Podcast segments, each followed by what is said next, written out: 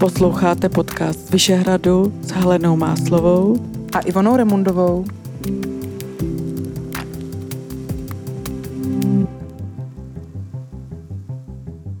Dobrý den, vážení posluchači.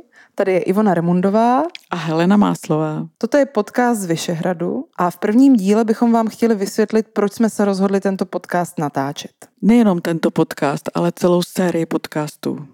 Celý příběh tohoto podcastu začal už před několika lety, kdy jsem tebe, Heleno, potkala na jedné z přednášek o ženském zdraví a říkala jsem si, že s touhle ženskou bych se chtěla seznámit. A Rok se s rokem sešel, my jsme mezi tím se potkali na různých akcích a na různých tématech a bavili jsme se o tom, že by bylo hrozně zajímavé se společně bavit a ty naše pohledy na věc, naše zkušenosti, naše zážitky, naše názory poslat dál do prostoru. Já jsem souhlasila s natáčením podcastu s tebou, protože mi přišlo velmi zajímavé posouzení těch dvou úhlů pohledu na určitá témata, která nás obě dvě zajímají. Máme dost podobný životní scénář, obě dvě jsme maminky tří dětí, ale narodili jsme se v jiné generaci. Ty jsi o 15 let mladší, zatímco já jsem klasické dítě eh, ruské okupace ročník 68 a už jsem úspěšně ať neúspěšně s různými kotrmelci prošla ten důležitý eh, věk eh, ženské, ženské fertility, tak ty seš plnýma nohama uprostřed tohoto věku. A ty dva úhly pohledu jsou dané tím, jak se mezi tím svět změnil, protože nežijeme v jednoduché, stabilní době, ale v době velmi dynamické, možná i revoluční. A ten eh, úhel pohledu se za těch 15 let velmi změnil. Ty se s Helenou narodila v roce 1968 v Roudnici nad Labem, pak si odjela studovat do Prahy a vystudovala si medicínu. A věnuješ se hlavně ženskému zdraví, ale pracuješ i klasicky v nemocnici, seš interní lékařka a v rámci psychosomatické medicíny se věnuješ, jak už jsem říkala, hlavně ženám, hormonálním problémům spojeným například s plodností, menstruací nebo klimakteriem. A především si za léta, co pracuješ s lidma, vyslechla tisíce příběhů. Lidé za tebou přichází s tím, že potřebují řešit něco, co je v jejich životě těžké. To bylo, myslím, že nás spojuje, že se zajímáme o ten svět kolem ve vyšší míře, než je běžné. Tvůj pohled je taky určitě daný takovým větším záběrem tím, že jsi vystudovala politologii a že jsi filmařka, to znamená, že jsi zvyklá na to se dívat na okolní svět objektivem a to určitě nějakým způsobem jako mění tu perspektivu. To, co nás spojuje, je také to, že já jsem z Roudnice a ty z Hodonína. To znamená, že jsme přišli dobít eh, velký svět eh, pražský, když jsme eh, dokončili střední školu a odvanulo nás ta touha poznat svět obě dvě dál než tedy do Prahy. Já jsem pak, když mi bylo 21, tak jsem odjela do Paříže studovat na rok a tam jsem potkala filmaře a odjela jsem s ním na půl roku do Indie a tebe to dost podobně odvanulo také do Indie, kde si strávila ne půl roku, ale rok a půl. Takže i tohle je jakoby takové schodné v tom našem scénáři životním. A zajímavé je i to, že já jsem v té Indii byla v raných 90. letech, jsem byla v roce 91, a zatímco ty si tam byla mnohem později. Asi o deset let později. O deset let později. To znamená, že si zažila tu modernizaci i té indické společnosti. Ty si tam měla zakládat siročinec, zatímco já jsem tam měla natáčet dokumentární film a krásně se nám to skřížilo. A moto toho našeho podcastu by mohlo být jakýsi myšlenkový úklid, takhle si to krásně nazvala. Budeme se věnovat všem tématům, která nás zajímají, od zdraví až po politiku a těšíme se na to, že se tady budeme setkávat my dvě, ale pokud na nějaké téma budeme mít pocit, že nestačíme, že by bylo skvělé pozvat ještě někoho dalšího, tak si taky někdy pozveme třetího hosta. Ale dneska jsme to jenom my dvě, tady na začátku a není nic lepšího, než se na začátku rovnou bavit o tom, co je na konci, to znamená o tom, jak se máme teď, co se vlastně teď děje. Tento díl natáčíme na začátku července roku 2021 Máme za sebou rok takzvané covidové pandemie. Po celém světě se dějí věci, které se dřív neděly a my sledujeme každá za sebe a společně, co to s lidmi udělalo ten eh, úklid, to je hezký slovo, protože jsme obě dvě tedy maminky a jsme zvyklé uklízet a třídit a já se potkávám s mnoha lidmi, kteří vůbec neví, co si mají myslet. Žijeme v době takového myšlenkového chaosu a i tyto podcasty slouží k tomu, abychom si udělali určitou analýzu a rozstřídění vlastně jistého galimatiáše, takového toho eintopfu názorového, který teď panuje. Co pro tebe tenhle ten rok znamenal? Já vím, že to je hodně věcí, ale co ti přichází na mysl jako první, co si za tenhle rok zjistila, co je tím hlavním motem tvého posledního roku s covidem? Určitě to bylo eh, o zkoušení si své adaptability. Myslím, že jsem zjistila, jak jsme tuhle schopnost a vlastnost podceňovali předtím, že vlastně ten svět dal velmi stabilní, až neměný, jenom se vyvíjející. Pořád se mluvilo o prosperitě, o růstu, o, o rozvoji a vlastně vnímali jsme ten svět jako by strom, který každý rok o trošku zvětší svoji korunu. A myslím si, že tenhle rok byl hodně zajímavý nebo důležitý v tom, že abychom si všichni uvědomili, že přírodním zákonem je koloběh konstrukce a destrukce. Ať už jste na nás narazili kdekoliv, posloucháte nás třeba na Spotify nebo na nějaký jiný síti, tak jsme vám ještě chtěli říct, že tady existuje možnost nás podpořit i finančně, tenhle náš podcast. A to na síti, která se jmenuje Patreon. Tam nás můžete najít, jmenujeme se Helena Máslová a Ivona Remundová a toto je podcast z Vyšehradu. A když se na ten Patreon podíváte, tak tam najdete třeba nějaké zajímavé ceny a najdete nás tam a můžete nás podpořit. Já jsem na, na úplném začátku té pandemie byla v lehké panice, protože jsem byla v situaci, kdy jsem měla pocit, že moje děti dorůstají do věku, kdy si takzvaně budu moct vrhnout zase do práce. Nejmladšímu synovi minulý rok bylo pět let a mně připadalo, že mě začíná nějaká nová etapa života, že budu trošku méně doma a víc tam venku a začnu naplno všechny svoje ambice a vize naplňovat. A do toho přišla takováhle bomba. Najednou jsem se ocitla se svojí úžasnou rodinou zavřená u nás na chalupě. Nechci se vůbec litovat, myslím si, že ne každý měl to štěstí, že mohl být někde, kde mohl být v přírodě a se svými blízkými, kteří to prožili ve zdraví, ale myslím si, že nejsem sama, kdo zažil opravdu jako velký šok v tom, co všechno si vysnil a co všechno najednou bude muset opustit. Představuju si, že i ty jsi slyšela kolem sebe spousty příběhů žen, které už měly jiné plány, než eh, doma eh, uklízet, vařit a starat se o děti. A najednou tohle přišlo. A zároveň si člověk nemohl úplně postěžovat tváří v tvář tomu, že někdo skutečně umíral a nebo ležel v nemocnici na přístrojích. No, tebe to zastihlo vlastně ve fázi, kdy jsi se chystala na externalizaci, na to, že eh, opustíš tu domácnost a zpátky tě to vtahlo do domácnosti, takže se jakoby prodloužilo to období takové té mateřské interiérové ženy, že jo? tak to jako si dovedu představit, že tě úplně nepotěšilo. Mě to nezastihlo tímhle způsobem. Já jsem byla zrovna v takové fázi vlastně určitého sociálního stažení, takže mě to docela bodlo. Vlastně taková ta introvertní fáze se mi shodla shodla s tím celkovým vypnutím společnosti.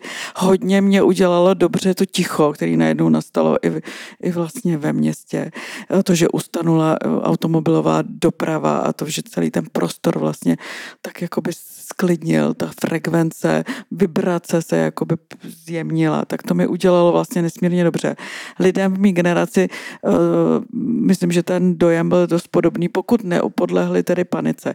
Myslím si, že se to hodně rozdělilo na lidi, kteří projevili tu určitou adaptabilitu a pak na lidi, které to vyděsilo, protože to samozřejmě strašně akcentovalo různé jako ty úzkostné poruchy paniky a to se rozjelo teda ve velkém u lidí, kteří už tomu měli trochu náběh k takovému tomu úzkostnému prožívání, tak eh, těm se tady ty úzkostní stavy teda prohloubily. Ale jakmile člověk vyjel ven do přírody, tak viděl, že ten svět je v pořádku. Já si pamatuju strašně intenzivně na to loňský jaro, kdy jsem byla někde v lese, eh, viděla jsem, jak se, jak se pomalu ta příroda probouzí po tom zimním spánku a vypadalo to, že, že svět je úplně v pořádku. Že naopak po té mé úzkosti, kterou jsem měla s tím, jak se začalo mluvit o krizi klimatický, tak vlastně najednou to vypadalo i jako jakási šance nebo jakási pauza na regeneraci. My z medicíny hodně dobře známe to, že když je pacient nemocný, tak vlastně ho strčíme do postele, to je ta hospitalizace. To slovo hospitalizace má v sobě i vlastně zakompanovaný to slovo uh, hospitability, to znamená, že mu dáme najíst, nemusí vařit, nemusí se o nikoho starat a jenom přijímá pasivně tu péči. A najednou jsem měla pocit, že ten klid a ticho, který v té hospitalizaci je základem k tomu, aby mohla probíhat imunita a regenerace, tak najednou vlastně ten svět si to dopřává. Takže já jsem měla i takovou fázi velkého optimismu, i takového pocitu, že vlastně v tom celkovém vývoji vlastně to je nějaký krok, který není úplně špatně. A začalo mi být hodně špatně až letos na jaře kdy vlastně ta zima byla dlouhá a celý to bylo velmi dlouhý a to na mě padla už taková únava. Nepadla na tebe ta únava taky proto, že jsi se vrhla naplno do té nemocniční péče. Ty si mi říkala, že po několika letech se vlastně vrátila kvůli covidu do nemocnice, aby se se přidala ke kolegům lékařům a, a pomohla v téhle situaci. To je pravda. Najednou jsem tak z začátku trochu altruisticky a postupně mi to dávalo i takový vnitřní smysl, tak jsem mm, šla zpátky zase sloužit a vlastně z, z oddělení, kde jsem měla jenom pár služeb, tak se udělalo covidové oddělení, takže jsem se najednou ocitla úplně v první zóně toho největšího náporu kdy jsem třeba přišla do služby a sotva jsem se stihla převlít do, do oblečení, do bílých hadrů, tak mi volali, že někdo umřel, takže jsem za službu vypsala osm umrtních listů. Tak to jsem zažila a to je pravda, že to bylo období, kdy jsem si pořád musela velmi intenzivně přepočítávat vlastně to skóre eh, té smrtnosti a pořád jsem si musela zpátky opakovat, že se pořád pohybujeme v promilech, eh, že to nej, že nejsme ještě ani na půl procentu v té době, že vlastně jsme nebyli ani na půl procentu populace, která teda byla postižená tím nejhorším způsobem. Už od jara minulého roku byly média plný rad toho, co dělat, jak dělat, jak se z toho nezbláznit a ty rady, jak jsi říkala na začátku, opravdu byly tak široký, že bylo těžké se v tom vyznat. Na jednu stranu nás ty média krmily těma číslama, které vypadaly úplně jinak, než jak to teďka popisuješ. Vypadaly vlastně hrůzostrašně a vypadalo to, že důvody k panice jsou, že opravdu se něco děje strašného. A na druhou stranu tady byly hlasy, které uklidňovali a říkali naopak nebojte se, musíme to vnímat jako další chřipku, která přichází a která hold jednou za čas se v lidské populaci objeví taková nemoc. Existuje nějaký moment, kdy jsi řekla, uh, jak ty to teda budeš vnímat a vidět, jak se na tohle budeš dívat? Ku podivu nepřišel takový moment. A vlastně se tomu zpětně i divím, protože já jsem se ocitla v tak neuvěřitelně polarizovaných pohledech na tu situaci, jakže víc to asi nejde. Vlastně na jednu stranu tady byl pohled České lékařské komory, který byl extrémně přísnej, vlastně ještě jakoby akcentovanější, než byly ty vládní nařízení. Vlastně eh, pohled České lékařské komory byl, že ten lockdown měl být daleko tvrdší, dřív, daleko důraznější, daleko vlastně ty opatření měly být eh, jakoby masivnější. Navíc ještě jsem mm, vlastně měla pohled, já mám dvě sestry starší, z nich jedna žije v Číně a jedna v Americe, takže jsem měla i tu kontrastní podobu, jako ta jedna sestra v té Číně zažila to, že když to vypuklo v tom Wuhanu, tak oni vlastně hermeticky uzavřeli to město a, a vlastně nikdo nemohl ven a dovnitř, to znamená vypadalo to, že ty opatření budou opravdu daleko ještě drastičtější, než ve skutečnosti byly. Takže pak, když tady v Čechách došlo k tomu uzavření těch okresů, tak uh, mi to přišlo jako banalita, zatímco ostatní se z toho hroutili, tak mě to vlastně bylo jedno. A na druhou stranu vlastně tady tomu velmi epidemiologicky striktnímu pohledu na tu situaci, tak zase byla skupina lidí, kteří to kritizovali, ty opatření, spochybňovali je. A dokonce i mě vyčítali, proč se jako jednoznačně nevymezím proti tomu vlastně, proč nějakým způsobem nedám nějaká prohlášení někam, což řada těch doktorů dávali nějaké prohlášení. Takže já jsem ani jednou se nepostavila v tom názorovém spektru do nějakého tábora a jenom jsem zůstala vlastně nějakým švýcarském, k čemu jsem se snažila úplně nevyjádřit. A a vlastně jsem zůstala v pozici takového pozorovatele a velmi silně jsem si uvědomila, že to je jako situace mimořádná, a že nikdo nic neví, že nějakým způsobem jsem, to jestli člověk má tituly před a za jménem a je zaštítěný specializací imunolog, virolog, epidemiolog, že to nic neznamená, že prostě nic nevíme a že nějakým způsobem ta situace se vyvíjí poměrně nepřehledným způsobem, který se nedá úplně predikovat. A jsem ráda, že jsem si vlastně tu neutralitu zachovala. Já vlastně nejsem moc úzkostný člověk, takže jsem nepropadla nikdy do úzkostného stavu a jediný, co jsem věděla, že je potřeba nějakým způsobem vlastně jakoby se adaptovat a že příroda prostě nadržuje jedincům, kteří se umí adaptovat na jakoukoliv situaci. A tím pádem i teď v podstatě mě mnohem víc zajímá odhad toho, co bude a i teď se ukazuje, že vlastně nejsme schopni moc odhadnout, kam ten vývoj půjde. Ale myslím, že k tomu tématu prognoz a takové té perspektivy do budoucnosti se ještě dostaneme.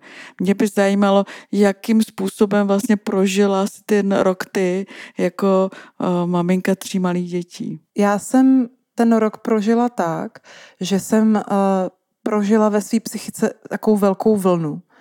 Opravdu to začínalo velkou panikou z toho, že to nezvládnu a že budu jenom nešťastná, protože jsem měla jiný plány poměrně rychle se mi podařilo se e, uklidnit a napojit se na to, že mám k dispozici trávu, e, zahradu. Jako hulení. trávu na naší zahradě. a potom jsme se rozhodli s dětma a s manželem, že natočíme film o tom, jak budeme adoptovat slepice. A jak budeme zachraňovat slepice z velkochovů. A to byla velice konkrétní věc, kterou bych v nějaký obecný rovině doporučila každému, jakože bych nerada nic doporučovala, protože opravdu teď nevíme nikdo nic. A mě tenhle přístup uklidňuje, nevědět nic a klidně si to přiznat. Ale to, co, jednu z těch mála věcí, co vím, je, že je úžasný si vymyslet nějaký konkrétní, vtipný, dobrý plán, nějaký, nějakou náplň těch dní. A v našem případě to bylo adoptování slepic. Spousta lidí se učilo péct chleba, nebo začali běhat, nebo si řekli, že si každý večer zavolají s maminkou, nebo s tátou, nebo s kamarádkou. Mně hrozně pomohlo to, že jsme najednou měli jasný program a jasný plán a jasný úkol. Ten úkol zněl, zachránit slepice, nechcmí, nesmí chcípnout, uh, musíte to stihnout uh, se o ně starat, než natočíte ten film. To se podařilo a máme z toho takový záznam, zážitek, že jsme ten čas toho covidu a toho strachu o sebe, o příbuzný, o to, jak to bude, o to, jestli budeme mít práci, o to, kdy děti zase pustí do školy, tak jsme ale prožili v takovém každodenním jasným plánu, že je potřeba nakrmit slepice a něco o nich natočit. Já jsem ten film viděla a strašně se mi líbil. Dávalo mi to smysl, že to je hodně pro ty děti, že to je hodně smysluplný. A přijde mi, že, že to je jeden z nejlepších způsobů, jak se ten covid dal zvládnout, nebo ta, ten lockdown. Vlastně, že se člověk vrátil takovým úplně hmatatelným, konkrétním, jednoduchým věcem. A já jsem byla překvapená teda, v jakém stavu byly ty slepice z toho agrofertu nějakého, z nějaký drubežárny, tak eh, to, to vlastně, že ty děti tvoje nebyly vyděšený z toho, když viděli tu kostru těch křídel, tam tady na slepice vlastně nemá vůbec peří, že jo? A chovali se těm slepicím úplně jako s takovou lásky plností, tak jak já to třeba zažívám někdy, mm, jak se chovají třeba sestřičky k pacientům, tak je úplně takovým vlastně velmi pečujícím způsobem. Mě to až dojalo, se musím přiznat. Jako, jak říkám, bála bych se komukoliv cokoliv doporučovat. Pokud by nás mělo v následujících měsících čekat něco podobného, že se musíme zase někam zavřít a vydržet to, ať už sami se sebou nebo se svýma rodinama, který milujem, ale všeho uh, moc škodí, tak to doporučení, který si troufnu dát, je zkuste vymyslet něco takhle jednoduchého, nějaký takovýhle plán, který zaměstná hlavu i tělo na nějakou část dne a má to nějaký výsledek a může to být fakt něco úplně jednoduchého. Takže tohle nám strašně pomohlo a zároveň se všechny, to si myslím, že zažila spousta lidí, všechny problémy, které jsme do té doby nějakým způsobem přehlíželi, nechtěli jsme je řešit a nějak se rozpouštěli eh, v rámci nějakých jako uh, náročných dní a náročných prací a náročných kalendářů, tak najednou v tom tichu toho lockdownu to všechno vylezlo na povrch. Takže mám i za sebou rok takového vyříkávání si starých křivt se svýma nejbližšíma i s vzdálenějšíma eh, blízkýma, což bylo na začátku taky hodně intenzivní a nechtělo se mi úplně do toho, ale dneska to hodnotím jako jeden z dárků, který jsem dostala v rámci toho covidu. Nedošla bych k tomu možná úplně sama od sebe a najednou to ticho ti vytvoří ten prostor pro to. Ty věci vyplavou na povrch a ty je už najednou musíš řešit, nic jiného ti nezbývá. Nádhera. Někdy mně připadá, jakoby, kdyby ten covid trochu rengenoval nejenom toho, to tělo, ale i ten, ten příběh toho člověka, jako kdyby tam došlo k takovému jakoby zdůraznění těch nějakých patologických míst a, a volalo to úplně po uzdravení. To se stalo teda i v mý rodině, kdy tam taky vyplávaly na povrch určité momenty, které vlastně se předtím tak jako zapudrovaly, zamejkapovaly. A v mnoha rodinách došlo teda k rozpolcení i názorový.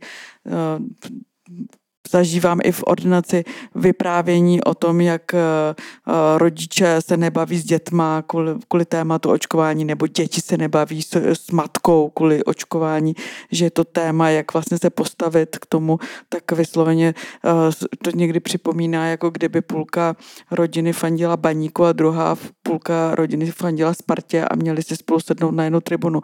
Že to je opravdu ta polarita těch názorů se nesmírně akcentovala. A řekla bych, že to je takový jev ve společnosti, který teď i v rámci politiky se bude hodně zdůrazňovat. Kdyby jsme si teďka představili, že nás to čeká ještě jednou, což ani jedna nechceme, ale je dost pravděpodobný, že se to celý zopakuje, tak napadá tě vůbec způsob, jak tuhle tu polaritu, rozhádanost, konfliktnost nějakým způsobem srazit k zemi, jak si znovu pomoct se dostat do té nálady, ve které se ta společnost, my všichni jsme se párkrát ocitli během toho covidu, minimálně ve chvíli, kdy jsme všichni šili roušky, protože tady žádný nebyly. Co by mohlo pomoct k tomu podle tebe, aby došlo k nějakému většímu usmíření, k nějakému většímu klidu? Určitá kázeň názorová. Mě teď jenom napadá, že to je hra ega, že? Jako, mít nějaký názor na něco, na co neexistuje zkušenost. A to prosazování toho názoru jako zaručené pravdy je prostě v téhle situaci naprosto směšné. Takže já když slyším slovo je potřeba o tom uvažovat nebo je potřeba myslet racionálně, tak už to na mě působí rovnou podezřele. Stejně tak, jako když eh, se použije slovo konspirace. Jakmile se proti sobě postaví člověk racionální a nějaký konspirátor, tak je to pro mě úplně diskuze, z který okamžitě odcházím a vůbec se neodlám na tohle téma bavit. Já si myslím, že jediný, co můžeme my udělat, je nevyjadřovat se vůbec k něčemu, k čemu nemáme prostě podklady. To všechno je dojmologie Já mám v rodině vlastně můj, můj praděda zemřel na španělskou chřipku. Bylo mu 42 let, vracel se z italské fronty, kde byl nasazený jako voják za Rakouska-Uherska a došel až před rodný dům, doplazil se a tam umřel u potoka 100 metrů od svého domu, kde byla jeho žena a je osm dětí. A do dneška vlastně se v rodině traduje historka, že to byla taková divná epidemie, která zabíjela vojáky a schopné muže. My víme, že to není tak docela pravda, že zabíjela i jiné typy lidí, ale nicméně opravdu je to tak, že prostě tahle epidemie zabila více mužů než žen a nejvíce lidí ve středním věku. Do dnešního dne medicína neumí vysvětlit, co to vlastně bylo za infekci, co to bylo za epidemii. A stejně tak eh, v současné době nikdo z nás neví, jak to, co to je. Nikdo neví, jestli to je jestli to je Eh, z netopíru, nebo jestli to uniklo z laboratoře, jestli to je biologická zbraň. Nikdo nic neví, nikdo neví ani, jaká je prognoza. To znamená, jakýkoliv názorový stotožňování se s tím, jestli máme udělat tečku, jestli máme toto nebo toto, tak mně připadá, že je jenom jakoby určité připojení se do armády určitého názoru. Já jsem se celý čas svého vzdělávání učila mít jasné názory zvlášť na té politologii na filozofické fakultě, to přece bylo o tom vyjádřit svůj názor, buď v něm eh, jasná, pevná a ostrá.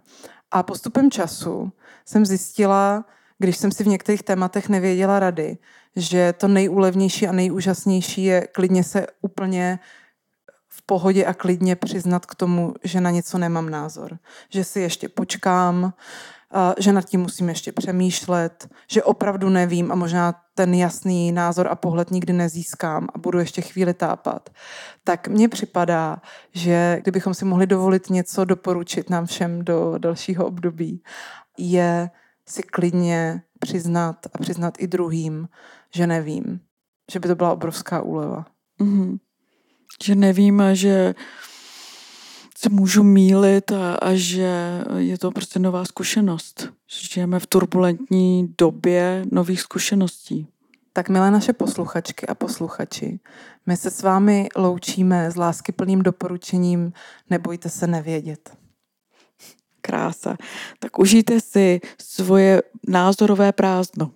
Těšíme se na vás v příštím díle podcastu z Vyšehradu, kde se vrátíme zase úplně na začátek a budeme se bavit o kořenech. O původu, o teritoriu, o vliv teritoria na charakter člověka, o rodových liních, o rodových kořenech. Těšíme se na vás. Naschledanou. Naschledanou. thank you